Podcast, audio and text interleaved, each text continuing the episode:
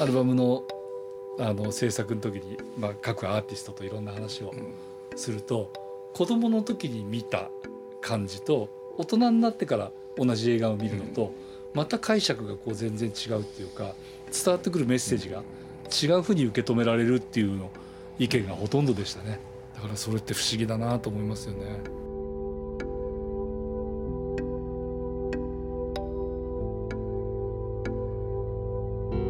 鈴木敏夫のジブリ汗まみれ今週は11月1日にビクターエンターテイメントから発売されたスタジオジブリ作品を彩る名曲を12組のアーティストが新たな解釈でカバーする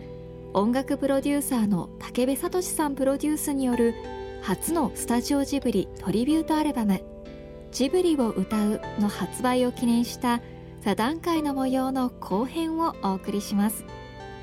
出演は武部聡さん今回のためにジャケットイラストを描き下ろされた宮崎吾郎監督そして鈴木さんです今パークの方はどういうあれになってますパークは2期第二期二期の最初の小さい方の「もののけの里」っていうのがオープンして、はいで来年の3月にその残りの「魔女の谷」っていうのができたので、まあ、そこそれが大鳥ですね。うんでもやっぱり五郎君は好きだねうんそういうもの作るのがうんうんやっぱりははねまあ出来上がったもの見てこちら言うだけなんですけれどやっぱり映画より本物の方が好きいやまあ現場うろうろできますからね。いや僕あのウォルト・ディズニーっていう人がね、うんはい結局なんて言うんだろうプロデューサーとしていろんな映画作ったじゃないですか、そう2次元でしょうんでも結局最後3次元うんディズニーランド行ったじゃないですかはあここでね僕生まれて初めてね、ディズニーランドっていうのを見た時にねあこの人はやっぱり立体が好きだったんだなっていうんうんつくづく思ったんですよねなるほどねで変な言い方だけどそっちの方が才能ある、うんあそうですかうんうんうんこれでまあ僕らねいっぱい付き合ったあのジョン・ラスターっていう「トイ・ストーリー」とかね、はいいはいはいろいろ作った人なんですけれどね、実はこの人もそうね、 そうですね。うんそううん彼はね彼のうちが面白かったですよ。映画よりもね家と かねそうそう作ったランドの方が面白いんですよ、なるほどなるほど、うんだからこれ2次元と3次元っうんうてんあるんだなと思って、そうですね。それは思ったいやこれいろいろあるんですよ、いそれでその話をねラスターにしたら「映画作りたいんだ俺は」なんか言って怒られちゃったけどなるほどね、まあ立体じゃない良さっていうのもありますよね映画はね、うんだからこそのなんか良さみたいなものってだいうのからはあれまあ特にアニメーションなんかそうでしょうけれど立体じゃないでしょ、うんそれを立体がなんだ奥行きが見えるようにはいでそういうことに興味持つ人は楽しいよね、うんそうですね。でも建物は本当にできちゃううんそうなんですよ。だから、なんかねちょっと感じたんですよね最近、映画の通りですねって言われるんです。それってあああーやのうちとか作った、はい褒め言葉なんですかねやっぱりうんであーやは CG で作ったじゃないですか、うんうんで CG で作って今本物で作ってるので、するとそのへ部屋によっては CG と CG のまんまうんうんに見えるんですうよ、ん実物がだからあの皐月とめいの家ってあるんですけれど、そしたら宮崎駿はねそのなんていうんですかそのシーンによってね勝手にね間取りをちょっと変えたりねいろんなことやるわけですあよあ。そうですよねところが作る方は五郎君作ったかうんうらん一個しか作れないわけ で、大きくなって小さくなってします、うん、なるほどねだからああおも面白かったですよね肌から見てて、国立小坂がテーマのあれはないんですかパークの中にはさすがにねあれを作る余裕はなかったんですけ どね作ってもあれなんか街作ったら面白いんじゃないまあそうですよねカルチャラタンカルチュラタンとかもあるけれどね、やっぱりねいろいろあるんですよでもやっぱりその建物一個だけじゃなくてそう鈴木さんが今おっしゃったみたいなこう町とかうん村とか、そういう一個の空間広がりがある空間として作った方がやっぱ面白いですよね。なるほどねそれってね、そういう持ち物があるかどうかだから、あの国立小坂は1964年の横浜でしたっけ、うん、舞台なはんかそれぐらいを、ですよそうねですねオリンピックの前の年オリンピックの前のね国立と耳を澄ませば比較すると面白いかもしれない街としてああ街としてね、なんかそんなことをたまに思うんですよね、僕全然関係ないですけどねえサザエさんのあの街ってどうなってるんだろうああ そうですよねそうなんですよねいやそれがこの五郎さんにこの字とあこの絵を絵です描いねていただいたんですうん、で今日まで僕気がつかなかったんですけど、ここのギターに書いてあるステッカーの中に僕の名前が書いてあるんですあそうなんだそれそれを五郎さんあのおっしゃってくださんなかったんでなるほどあの今日気がついたんですそういう隠しネタがこれこのサイズだと絶対見えないですもんねだから見えないですかね見えないですよ見えないような気がしますねこれ鈴木さん最初に僕がいろんなアーティストにお願いする時のいわゆる企画書みたいなのはのいタイトルが「WeLoveJibri」だったんです はいでその「WeLoveJibri」をアルバムタイトルにするかどうかっていうのをあの検討するのにあの五郎さんのところに伺ってアルバムタイトル悩んでんですけどって話をしたら「ジブリ」っていうのはカタカナの方が伝わるんじゃないかうんそのいわゆるローマ字表記よりも、そこからこのタイトルが導き出されてこれがだからすごくあ、そうなんですかうん、ジブリって書きにくいんですよねそうなんですでパッと見ただけだとちょっとジブリって分かんない人も多いかもしれないですもんね。 まあそうそれもあるんですけどね あのね大体宮崎駿がな、ね、読み方間違えた名前ですから、 そうですか本当はギブリジブリ、イタリア語で、はいはいはいうん、高橋さんが指摘したのにね無視したんですよねあーでも昔の本はあのジブリとかヒブリって書いてあった ああ本当ギギなんですかやっぱ GH イタリア語だとギですねどっちかギとになりいうまとギブリですね、だからいまだにね外国の人はね、ギブリって言いますよね、ああそうですか字とは読まないんですよみたいですよなんか、なるほどねいやまあわかんないですけど不思議なあれですよもいやでもこうやって若いアーティストに多大な影響を与えたってことはやっぱすごいことですよねでもこれを聞いた人たちがまた次のこのアーティストのファンのね子たちがまた歌い継いでいってくれたりとか映画見てくれたりとかねそうですすると嬉しいなと思いますしねうこれ松下さんに申し訳ないけれどこの「カントリーロード」はいあの米津君なんか毎朝歌ってるらしいんですよねそうですかびっくりですよね、そのぐらいなんか本人の中で、毎朝ですよ毎朝 ウォーミングアップがてらですよね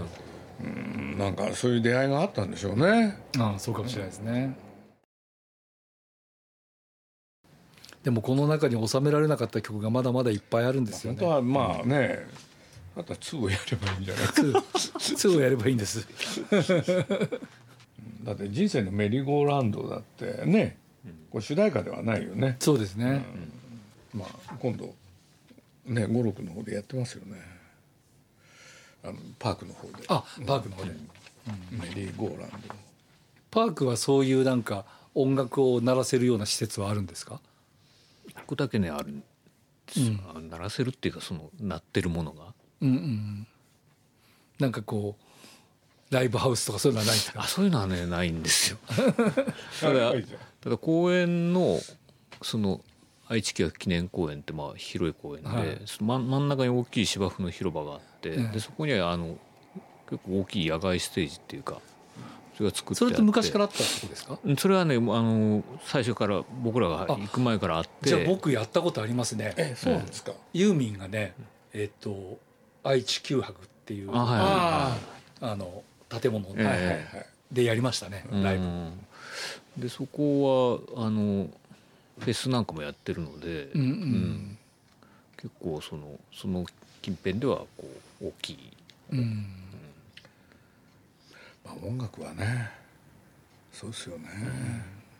でもちょこちょこは置いていてその、えっと今もうできてる「地球屋」っていうはい耳を澄ませばの出てくる建物だとか、今はあのハウルの城なんかも作ってますけど、うんうんあのピアノがあったらそれはちゃんと弾けるピアノっていはうことで、ちゃんと調律を済ませて、うん、誰か弾いてもらってもいいですよっていう形で置いてあったりするんですよね。僕まだパークに行ってないから行かなくあちゃもうぜひぜひねねえもう次はねでもせっかくだから3月もいいよねそうですねまああもう揃うからさあそうあそうですねそうなんですよ揃うというタイミングでうんぜひ伺わせていコンただサいーてトの準備大変かもしれないですけど、ええ鈴木さんコンサート来てくださいねこれぜひえこれのあこコれンサのーですトねこれのコンサートやるんですよちょっと待ってください。えはい。えぜひちょっと頑張ぜひあの見にいらしてくださいどこでやるんですか国際フォーラムですああそうですかはいでまあこのアルバムに参加した人たち以外にも、あの五郎さんとアーヤと魔女で一緒になったグリムスパンキーってグループとか、あの結構いろんな他のアーティストも参加してくれてユーミンもいつまで歌うんですかね今ねちょうど50周年のツアーの最中なんですね。で年明けて1月に70になるんですね。 70すごいね見えないですなんだけど今のツアーでも誰よりも元気なんですよ。誰よりも飛び回って歌って走り回ってなんであんな元気なんですか ねね驚きますよねいやでも今回の鈴木さんにも見てもらいたいなアンコールで「優しさに包まれたのはやるんです、その時お客全員が歌うんですよ、そうなんですか、あうちの娘がそうだ見たんだ、やっぱそれをね感動しますよやっぱりステージにいても、あこれだけみんなが知ってる曲になったんだっていうかね、まあそういうもんなんでしょうけどお音が低くなってきたですよまねあそれはそうですね、うん、それは女性の場合特にねあ女性の場合特になんですか、男性は山下達郎さんとか全然変わらないですし、うんだけど女性アーティストはどうしてもキー下がる人は多いですね、あすなんでなんですかなんでなんですかってなんでだろう、やっぱり更年期とかそういうホルモンのバランスとかそういうのあるのかもしれないですね女性の方が、どっちなんですかあれあのすごい気遣いもできるし、うん、一方で自分勝手ですよねそうですねって聞いちゃダメかだけどいやあのアーティストだからわがままなのはもちろんそうですよねわがままじゃなきゃただのいい人じゃないやっぱりダメだと思うんですけどただその周りに対しての気配りというかそれは長年やってきてますからね、ご主人への気の使いがああ,、そうですねれすごいですよねそれはまああの古古き日本の風習をねねえ継いでます、まあ、い家柄もあるんでしょうね呉服屋さんだったりそういう、必ず立てますよね、うん、必ず立ってますねすごいねそうですねうん、だからその時は彼女じゃないんだよねああ、んなる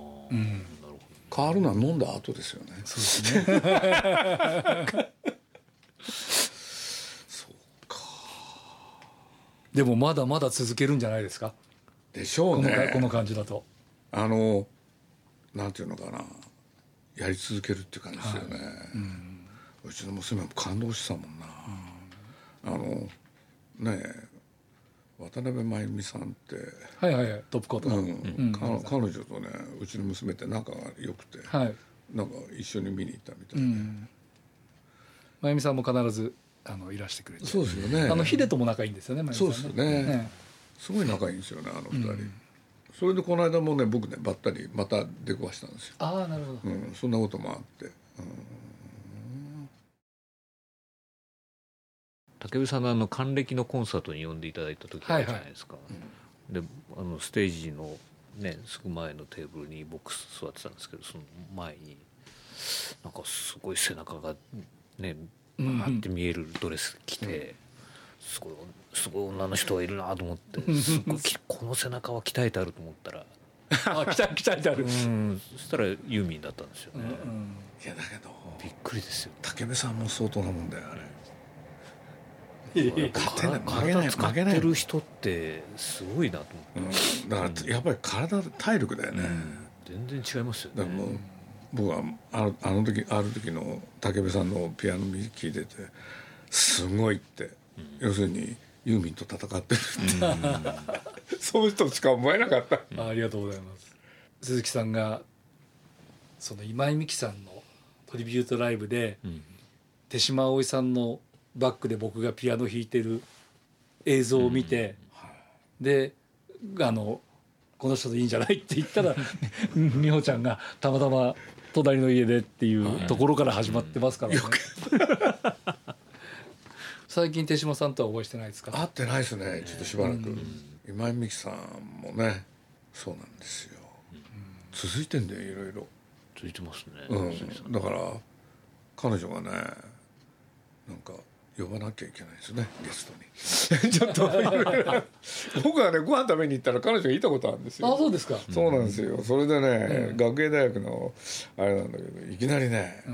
鈴木さんって言われて、へいって言ったら彼女がって。あ、ご主人もいい人ですよね。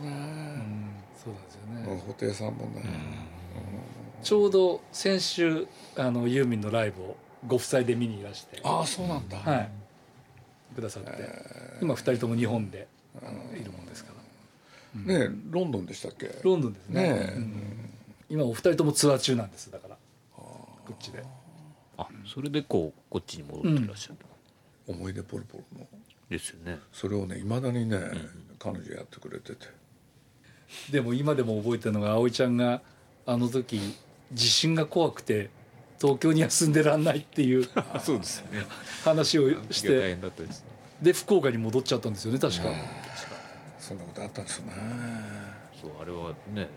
「さよならの夏」のレコーディングの次の日が地震だったんですよねうんうんほんとよく覚えてますけどしばらく会ってない。合ってないですね僕もしばらく会ってないですね、彼女、拠点は。だから福岡在住で仕事がある時にやっぱり在住なんですね。みたいですね、うん一緒にスペイン行ったことがあってそうですかみんなだったんですけれどね、あと言っとかなきゃいけないことはないですかこいやこ大丈が夫じゃないですかこセールスポイントですこはセールスポイント大体いっちゃったよ五うな郎気が君は歌ってないんだよね歌ってないですねあの2では五郎さんに絶対やめた歌方がいいと思う五郎君好きなんですよ歌歌そうなんですよ歌うのが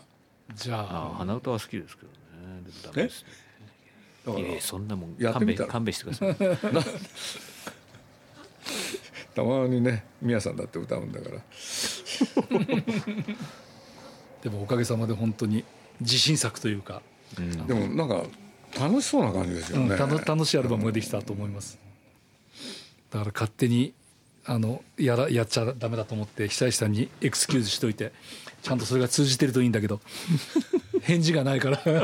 怒ってたらどうしようと思って大丈夫じゃないですかあれだねあの五郎君が次作るやつはまた武部さんに次作んなきゃいけないですかいやね今日もなん雑雑談しましたけど君たちの後に作る人は大変ですよ、大ね、変だよあれ本当にそうですよね いやちょっと無理じゃないかと思って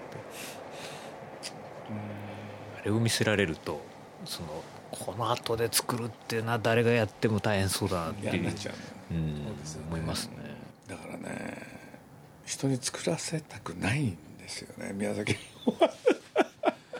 でもそのエネルギーはすごいですね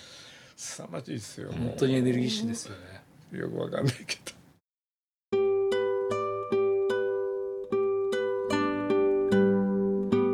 スタジオジブリトリビュートアルバム「ジブリを歌う」武部聡さん×宮崎吾郎監督×鈴木さんの座談会の模様いかがだったでしょうか武部聡さんプロデュースによる初のスタジオジブリトリビュートアルバム「ジブリを歌う」は現在発売中です来週もお楽しみに